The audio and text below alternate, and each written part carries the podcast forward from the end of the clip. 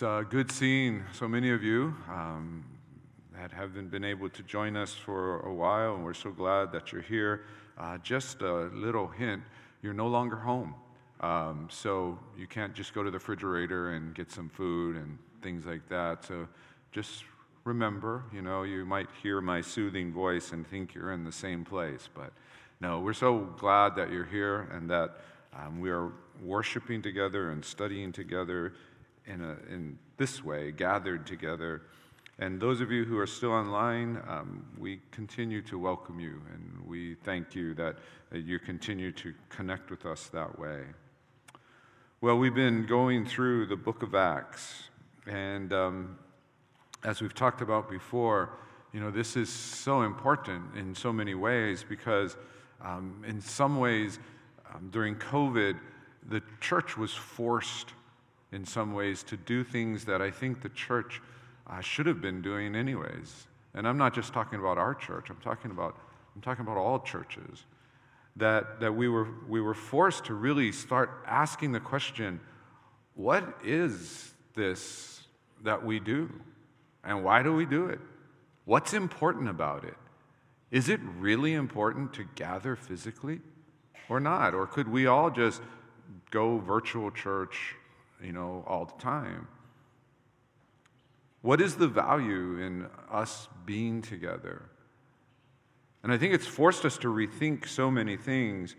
Um, and and for, for me, coming back to the you know, book of Acts at this point was so important because I wanted us to kind of go back to our roots. And I wanted us to look at, you know, how did this first church, what did they do? What was meant to last and what should still be seen in us today. And so our goal is to learn more about what it means to be His church. Again, it's not about my church or your church or our church. It's really about being His church, the church of Jesus Christ, the church of God. And one of the things that, that we've started to see already is that, is that what the church does is the church preaches the gospel, teaches the gospel, lives the gospel. And, what, and, and it's that this is, this is truth. And the truth is, is, is, is what we should be about, not just in what we speak, but in how we live. But one thing that I found and I think you're this way too, is that we often say we want the truth, but we don't usually want the whole truth. If you ever have to, you know, see sometimes people when they go into court and they're they're going to be a witness and they're they're told that you know you you you promise to tell the truth, the whole truth, and nothing but the truth. But a lot of times we struggle with the whole truth. We don't mind a partial truth, but the whole truth, that kind of sometimes zings us in ways we're, we're not wanting to deal with.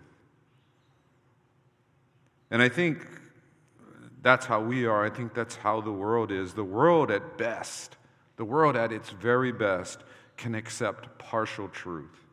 The world, at very best, can look at Christianity or look at what's in Scripture and just take parts of it away. The parts that, that, that, that they, you know, that they kind of resonates with them. Maybe they like the love part, or they like the salvation part, or the forgiveness part. But they, they kind of want to leave the rest out. I mean, sometimes it's just because they just can't understand it. It's difficult. And that might be a reason. But I think the other reason, the reason we, we can accept partial truth, but not the whole truth, is when we actually begin to understand it. When we understand the truth of the gospel of Jesus Christ, that the truth makes claims about us and it makes claims of us. It makes claims about us that, that we don't really want to talk about. We don't want anybody to know. We don't, we, we, we just kind of want to leave that on the side. Let's talk about Jesus, let's talk about forgiveness, but let's talk about sin. And of course, that makes no sense. If we're not going to talk about sin, why should we even talk about forgiveness? What are, you, what are we being forgiven for if, there's, if there is no sin? But sometimes it's not just touching on something that, that, that, that we, we don't want. Sometimes it's making claims of us. It's saying what we need to do, what we should do if we've genuinely been transformed by Jesus Christ. And it starts to get into these, these areas. You know, one of the words that we used over this past weekend um, on the, on, during the Trinity conference is the word thoroughly. And that the truth of the gospel is that we become thoroughly Christian, that we are Christian in every possible way that we can be Christian. There's no just little pocket of Christianity that we can fill up and the rest of our lives is separate. And of course, when the world can't accept the whole truth, the world will push back against truth. And that's what we see happening in the book of Acts. You know, we've come a long way here in just a few chapters. The church began, you know, back in chapter one, and, and it was just, um, you know, it was these people that were followers of Jesus that had kind of regathered after the, after the resurrection, and, and Jesus had, had taught them, but then Jesus gave them some pretty bad news. He says, I'm leaving and you're going to be on your own. But I want you to go to Jerusalem. I want you to wait there. Holy Spirit is going to come upon you. The Holy Spirit comes, there's this great sign, and then there's this great sermon, and God adds to their number. They start to live out their faith in fellowship, in community with one another, doing life together every day. And God continues to bless them. The leaders start doing miracles like Jesus did of healing people and, and following that with a proclamation of God's word, and God continues to bless them. And then persecution comes. They stand strong in the face of persecution. God continues to bless them. And then we find sin, an example of sin in their midst of Ananias and Sapphira and then later the potential for division based along cultural lines. And they continue to proclaim the gospel, and God continues to bless them.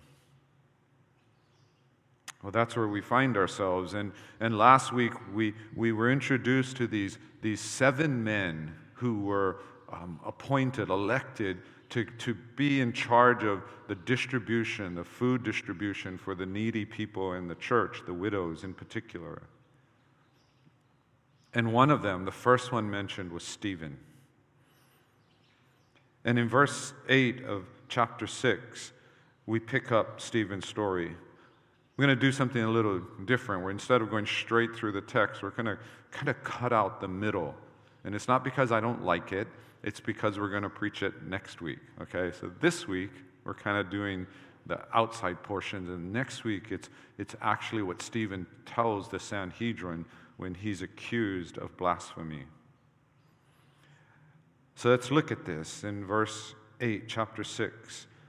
And Stephen, full of grace and power, was doing great wonders and signs among the people.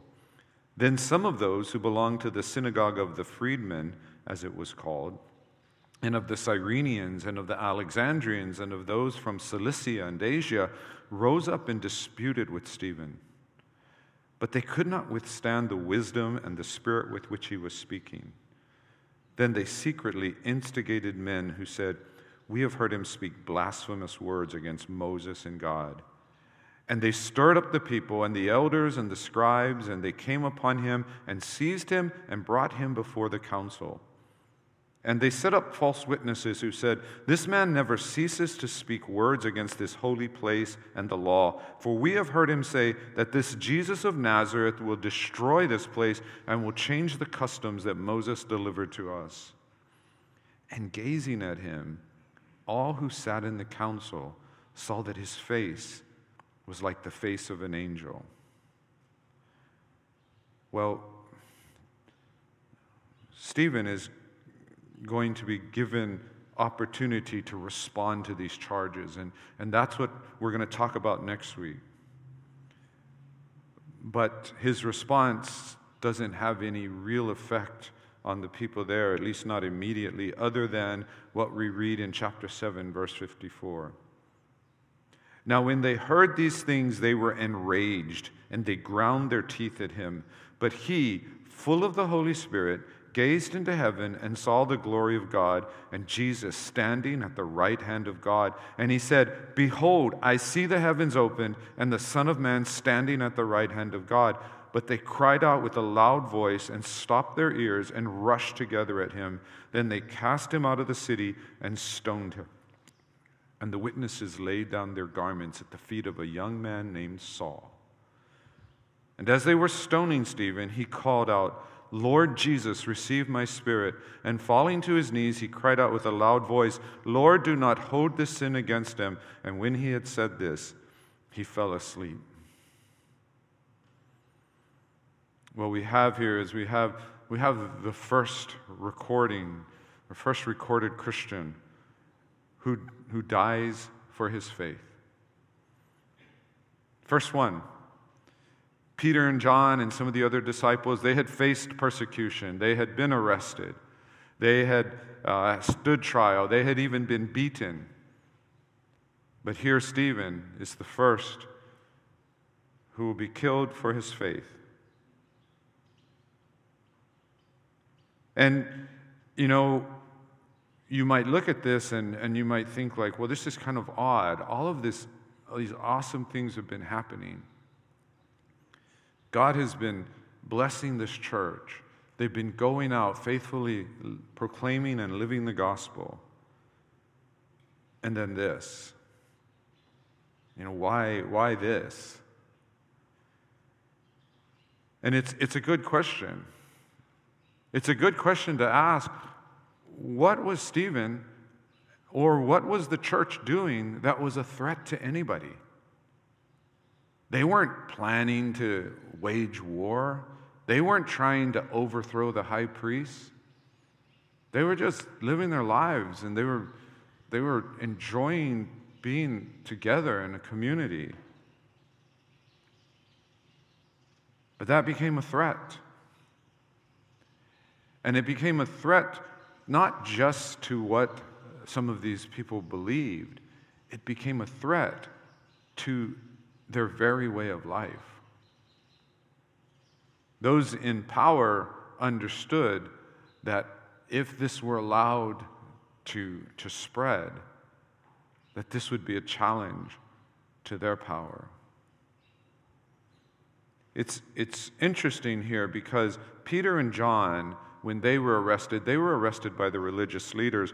But this, uh, Stephen, is brought before the same council but they're brought before the council um, because of their interaction with the synagogue, uh, his interaction with the synagogue of the freedmen. Who are these freedmen? Well, it's believed that they're Jewish people who had been slaves or descendants of slaves. And, um, but they were devout Jews. So devout that if they were slaves, they probably lived all over the empire. So as soon as they were freed, they were so devout that they wanted to live in Jerusalem or in Judea and near the temple. And so that's what, that's what they were doing. And they, they had this synagogue. And as a synagogue, you know, kind of especially for them. And so they would have, in some ways, had some kind of like connection with, with Stephen, because Stephen was probably a, a, again, an ethnically Jewish person who was more Greek in his, in his culture. He was a Hellenized Jew. And the freedmen had kind of come from that. So they had some connection. They had come from outside of Judea. But there was also this, this problem, and the problem was that, that they believed that Stephen was, was going against the traditional Jewish beliefs. And it says they couldn't withstand the wisdom and the spirit with which he was speaking. So they, they couldn't kind of catch him, they couldn't convince him, they couldn't find a way to have any real charge against him. So instead, they created these false charges. And they're very good at the false charges. Um, one of the things I used to tell my daughters when they were younger is um, when they would sometimes not tell me the truth, I would say, if you're going to lie, you need to be better at it. Um, good advice for all kids. Um, no, don't, don't lie. That's what I should say. But the, these guys are pretty good at it. Because if you look at what they say that um, about, about Stephen, they say things that are kind of stuff that people would have said, oh, yeah, I remember Jesus saying about destroying the temple. As a matter of fact, we have that in Scripture. You know, and, and I kind of remember Jesus talking about the law and talking about Moses. It was, it was kind of true. There was at least words that could connect. But of course, they, had, they were taking them out of context. They were twisting them. And they were doing it so that they could make these false accusations. But look at how Stephen is, is described full of grace and power. Verse 8. Wisdom and the Spirit, verse 10. And then in verse 15, it kind of culminates with his face was like the face of an angel. Even when they, when they are about to kill him, it says he's full of the Holy Spirit. So much so that he gets this vision into heaven where he gets, he gets to see Jesus. And as they're stoning him, look at what he says. He says, Lord Jesus, receive my spirit. Kind of reminds us of what Jesus said on the cross. In fact, that's kind of what Luke is doing. He's showing all the things that, that, that Stephen's death has had in common with Jesus's. And then finally he says, Lord, do not hold this sin against them. Remember Jesus saying, Father, forgive them, for they know not what they do. He doesn't sound like someone who should be killed. He doesn't sound like someone who's trying to take over Jerusalem, overthrow the religious system. He's presented this way and he acts this way. And what is he doing? He's simply living out his faith. He is being Christ like. That's my first point. My first point is that if we're going to be his church, then his church is going to follow the example of Christ. We're to follow the example of Christ. We're supposed to be the body of Christ. That's only possible because of the work of the Holy Spirit. If you notice what, when it talks about Stephen, it's not just telling you Stephen is this awesome dude, it's talking about Stephen and the Holy Spirit. It's talking about Stephen being full of grace and power. It talks about he's speaking with the Spirit. And it's a reminder to us, as I often say, Christianity is the only belief system I know, philosophy or otherwise, that admits up front that all of this that we say is impossible. It's impossible. We cannot do this. We need God, we need the Holy Spirit.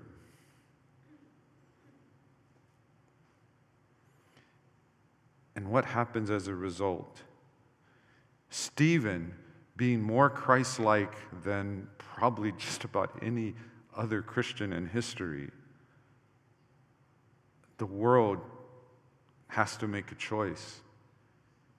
They either have to accept the gospel or they need to attack it and silence it. You can see how Luke is telling the story that, that you know, there's this, first of all, this false plot, this, this plot to spread these false words about Stephen. And then later on, the ultimate in verse 57, when he says, when, when Stephen has just said, I see the Son of Man standing at the right hand of God, it says, they cried out with a loud voice and stopped their ears. Stopped their ears. First of all, we're not going to hear anymore. Second of all, we're going to, we're going to eliminate the source. You see, when, you, when we really become His church, when we really faithfully live not just part of the truth, but the whole truth, the world around us will be confronted. Not because we're being confrontational, okay? Not because we're painting on the side of the building, you're all going to hell unless you come here and we'll tell you how not to. No, it's not because we're being confrontational. It's simply because we're being Christ like, we're being the body of Christ.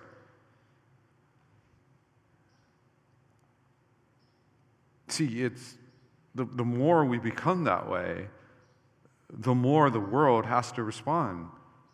The world either is going to accept that what's happening to us, they want to happen to them, or the people in the world are going to want to attack and they're going to want to silence. Christianity is not a place to hide out for safety and comfort. If we're truly living the way we're supposed to live, it's awesome. If you read, you know, whenever I read Acts chapter 2, whenever I see what's happening in the early church, I just want I want 5 minutes of that. I want an hour of that. I would love more, but I would love at least one day where the church is so in love with God and so in love with each other that, that we cannot, we cannot help but be together. We cannot help but worship. We cannot, we cannot help but fellowship. We cannot help but want to share and meet each other's needs. If I could just experience one day of that, I think it would be awesome. But that awesomeness comes with this very, you know, stark reality that if it's not just one day, if it's months, if it's years, the world is going to take notice. And the world is either going to accept or the world is going to attack. And by the way, if you're smart and you're thinking right now, you know what? Uh, we haven't been attacked. And you know what? We don't necessarily have people from the community just pouring in here. Why not? Well, I'll leave that to you to think about that. Why not? You see, a lot of people, not just in the world, but a lot of Christians, they want to they wanna love only Christianity. You might not have heard that phrase before, maybe because I just made it up. But what is love only Christianity? Love only Christianity, it's Christians who are attracted to the message of the gospel about love and grace and forgiveness and acceptance. And they like to then marry it with the kind of cultural definitions of all of that. Let's just all get along. Let's just accept each other however we are. And love only Christians, they don't see the implication of sin. Again, why is grace, why is forgiveness needed if there's no sin? Or they just want to limit what sin is. They only want to limit it to certain things. And they might have different reasons for it. So they either kind of want to leave the whole idea of sin behind and they just say, hey, it's all about just love and tolerance and getting along, or they want to just make a subset, a small set of sin, and that's all that they want to deal with. And what happens when love only Christians, when they start to see the full message of what's in the Bible, then they have to make a choice. Sometimes their choice is, let me see if I can just pretend it's not there. Or sometimes they gravitate towards teachers or pastors that say, well, there's certain parts of the Bible that aren't as important as other parts of the Bible. So let's just focus on the important parts. Or some just abandon the faith altogether. You see, gospel truth is like light shining into the darkness. And as John would write in his gospel when he talks about Jesus, the light shines into the darkness and it reveals. It reveals sin, it exposes sin.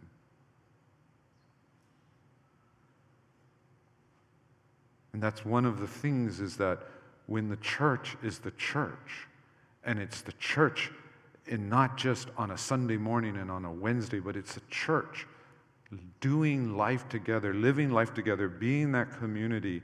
It, it, is, it becomes like a conduit of that light that shines into the world.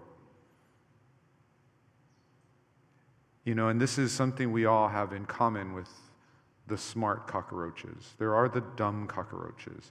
There's the dumb cockroaches that when you turn the lights on, they somehow think if they're really still, you won't see them, okay? But the smart cockroaches, as soon as the light comes on, what do they do? They run, right? They run. Well, what do we do when light comes, when it exposes? We want to run farther and farther into the darkness. Or we want to somehow which I'm glad there's not really smart cockroaches, because really smart cockroaches would go up and unscrew your light bulbs so you wouldn't turn the light on. You want to stop the source of the light. And what we need to understand is that here's Stephen just being Christ like. And then he's killed for that. He's attacked for that. He's falsely accused for that. And we need to understand that we, as His church, that if we follow God faithfully, we need to do so not because He will protect us. We need to do it because we love Him. This is one of the false theologies that's, that's part of the church in the modern church today that somehow, if you faithfully follow God, He's obligated to protect you physically. He's obligated to, to, to in, even beyond that, to bless you financially or in some other way. No. If we're truly following God faithfully, if we're truly be, you know, giving all that we have, surrendering you know, as we sang earlier, I give you my heart, I give you my all. If we're truly doing that, we're not doing that as kind of a deal. Okay, God, I'm giving you my all, but you know why? Because I know, you know, you're, you're going to protect me.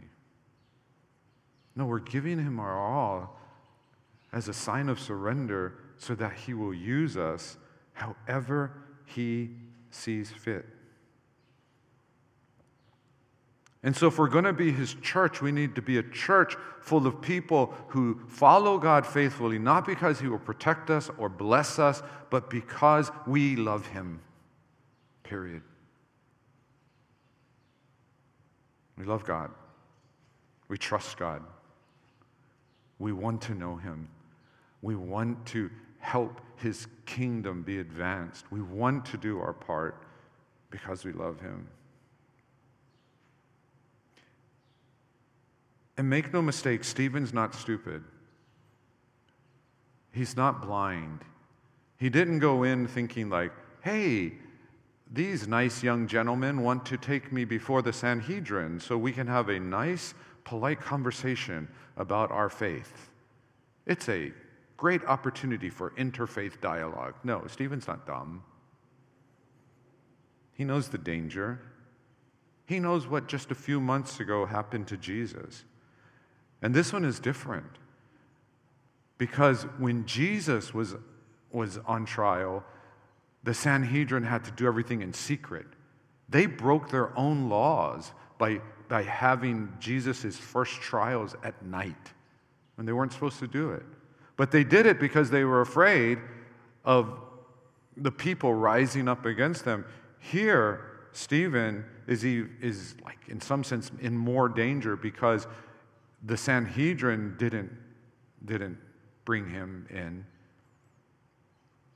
but it was people, people from the, the, one of the synagogues that brought him in.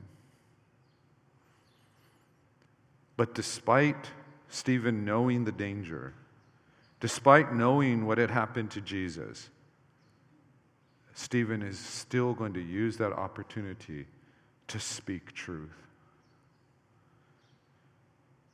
Our had an interesting Sunday school class this morning because we started out talking about John the Baptist and uh, um, somehow ended up um, spending a lot of the time talking about, you know, how do we how do we show love in this world, and how do we show love in different situations? Is there a time, you know, that it's right for us to defend ourselves or defend the people we love and all of that. And if you want an answer to that, you know, you come to our Sunday school class. We'll have that discussion again someday. But here, what does Stephen do? Stephen doesn't even know fully all that he's the effect that he's going to have. But here's what I think Stephen does. Stephen sees this as an opportunity to demonstrate great love for his enemies. He sees this as an opportunity to demonstrate great love for his Christian brothers and sisters. Because what he's going to do is he's not going to go before the Sanhedrin and say, hey guys, sorry, you know, I said some of those things and, you know, um, didn't mean it. Kind of, you kind of helped open my eyes and then, you know, get out of town. Nope, he didn't do that. He didn't try to get in there and appease them, you know, and try to do it in a very careful way where, you know, he wasn't giving away truth, but at the same time, he's trying to build bridges. No, when we talk about what he says next week, Stephen's not building the kind of bridge that we would build in this situation. No. He's going to speak truth to them and he's going to speak truth out of love for them. Yes, he loves God. Yes, he loves Jesus. Yes, he loves his brothers and sisters in Christ. But he also loves the Sanhedrin. And he speaks truth to them. In fact, because Stephen does this in this moment in history, we would have, this would have been forgotten. But because he does it and the way that he does it, he not only does it where his love affects all of the people there, it's affected people for 2,000 years. We benefit not just from the, the, the faith of Stephen, not just from Stephen willing to, to follow Christ even to his death and that great example that we have of Stephen, but we also get it in his very words. And it's all because he was going to be uncompromising on the truth and the whole truth, but he was going to speak it in love. Again, if we were to compare this to Jesus, you, you might go like, well, why didn't Jesus? Why didn't Jesus, when he was hanging out with Pontius Pilate, why didn't he? Why don't we have record of him, you know, preaching this great sermon or trying to, you know, lead, you know, uh, Pontius Pilate to Christ, you know, share with him the Roman road or, uh, you know, which would have been ironic, or, you know, the four spiritual laws or some kind of way to, to bring Pontius Pilate. Why don't we have that? In that situation, Jesus was demonstrating love in a very, very different way. In that he was fulfilling prophecy. But get this his church is to follow the example of Christ. It's only possible by the work of the Spirit. And his church is to follow God faithfully. And they do it out of great love for God.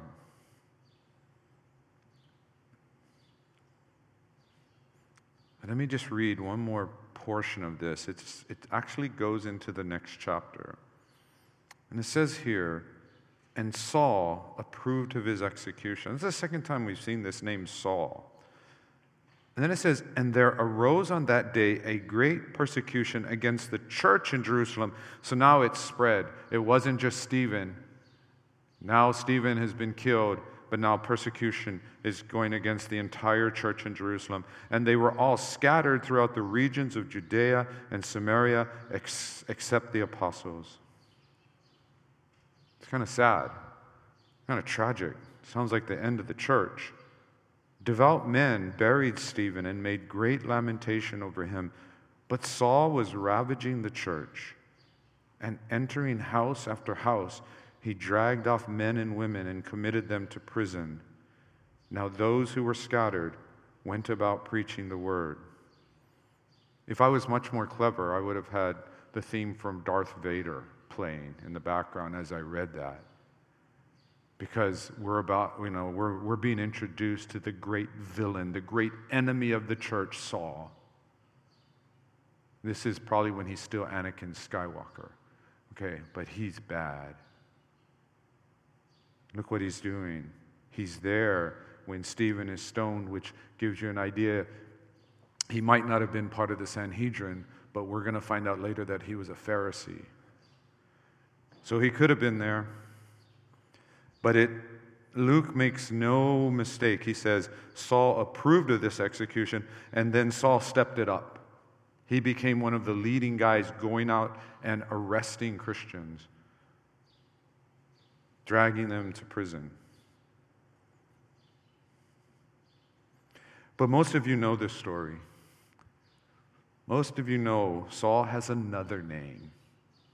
Saul has a, a non Jewish name, and he's going to be known by that later, and he's going to be known by that throughout history.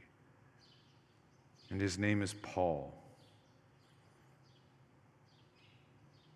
And this is one of the lessons we get from this. The way Luke tells us his story and the way he, he drops into the, what seems like a dark day. He drops in the name Saul. And those of us who know this story know that this helps us understand that God has plans that we cannot always see. If we're going to be his church, we must trust that God has plans that we cannot always see. That right now, perhaps our greatest enemy is going to become our greatest leader. That right now, perhaps the person we might think is the weakest or has the least to offer will become the most important. We don't know his plans. But there's the song that came out that talks about this, and it said something to the effect of when we can't see his plan, we trust his heart. It's why it's so important to know who God is. Part of the conference this week, and those of you who missed it, by the way, it's recorded. You can, you can, you can listen to it um, and, or watch it. But part of the conference this week was, was centered on why do we need to understand who God is as Trinity? Because it's who God is. Why would you not want to know God as Trinity? It's who He is. And if you are going to know God more, if you're going to know His heart, to be able to trust His heart when you cannot see His plan, you need to know who He is. And we've made this so optional. And what we see here is we, we see Saul, who seems so dark, so powerful. Unfortunately, I wish we had more of this story. Because what effect did Stephen's death have on him? And notice, it might not have had the effect right at that moment. But we know later on it will. Maybe at this moment, all the effect does is light that fire of rage and hatred that has to burn in Saul before he can confront Jesus on the road to Damascus. I don't know. Not going to pretend to know. Which means his church, even when we cannot see his plan, even when it seems like all is lost, that we are still faithful, that we still follow. And see in verse 4, it says, Now those who were scattered, if this was an earthly story, it'd be something like, Now those who were scattered went and hid and were heard from no more.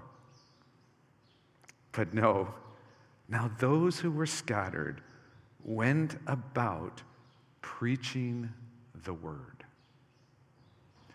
Notice they didn't look at, at their lives in Jerusalem. They didn't look at this wonderful community that they had established where things were happening in their lives that had never happened before.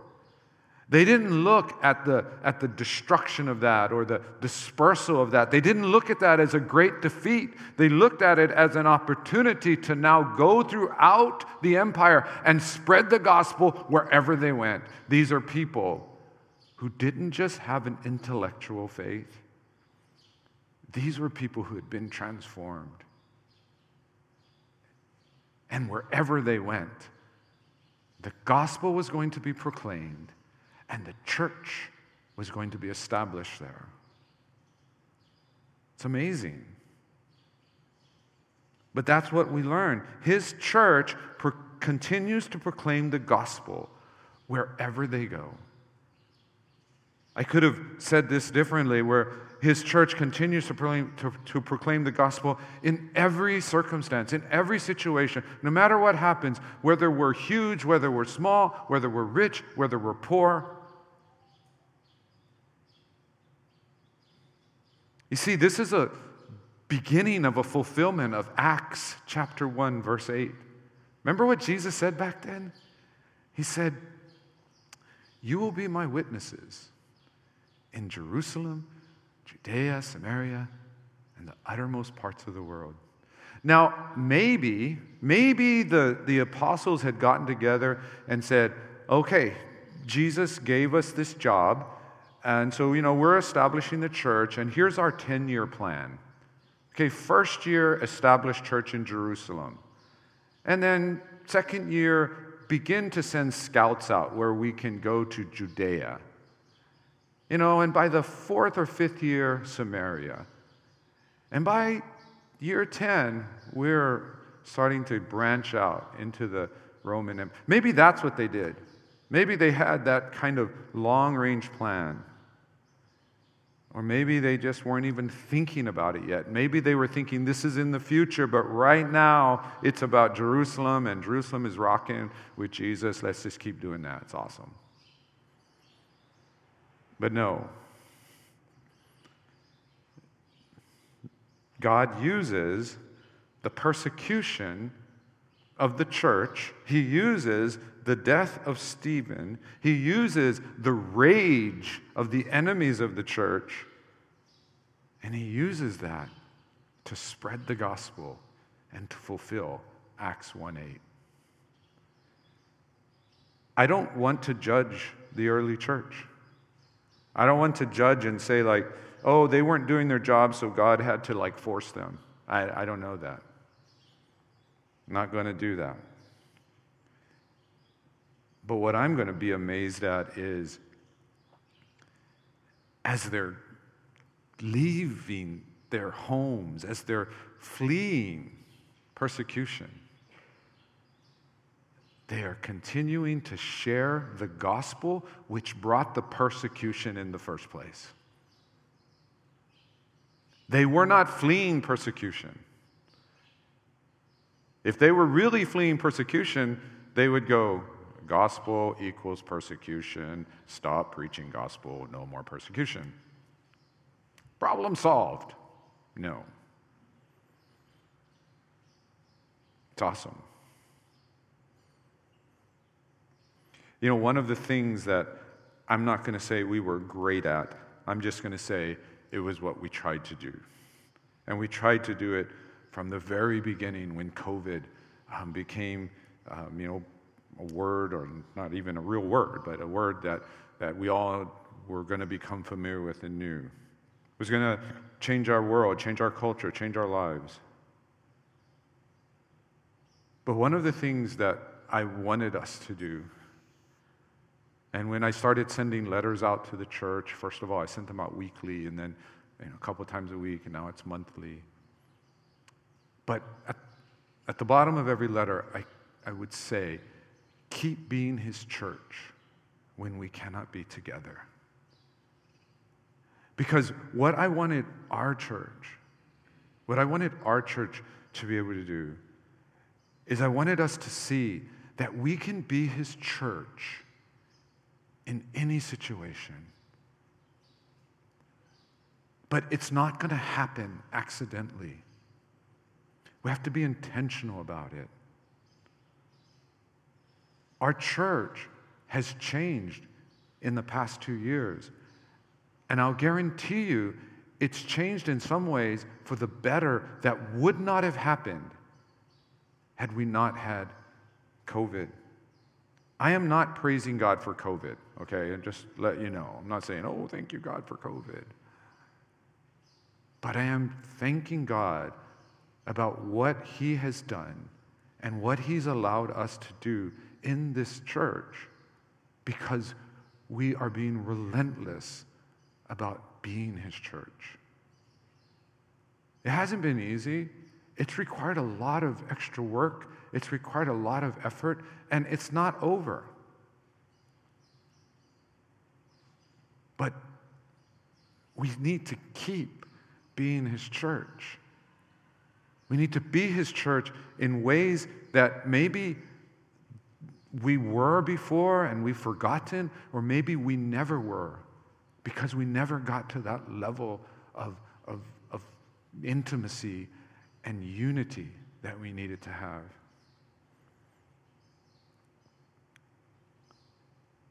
COVID didn't change our church.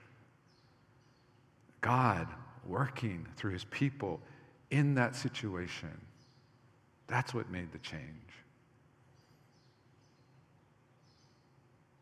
And throughout it all, the thing that I think of the many things that I would be very happy about that we've been doing is the proclamation of the gospel the proclamation of his word has continued, and it's continued in more ways and to a wider audience than ever before. I was talking to someone at a track meet a couple weeks ago, and they, they, they said, Hey, you don't know me, but I listened to your podcast. I forgot I had a podcast. You know, we have podcasts of all of our sermons. You know, you know, sometimes I'll go to like you know, some of Cheryl's family in, in California, and they'll, they'll be like, oh, we, you know, we, we listen to the worship ser- you know, service and the sermons on Sundays. These are people that I, I, would not have any ability to proclaim the word to. These are people that we would not be able to connect with with our worship. And now it's happening. We want to be his church in every situation. We want to be faithful to God in every situation. We want to show his love, proclaim his gospel in every situation as his church.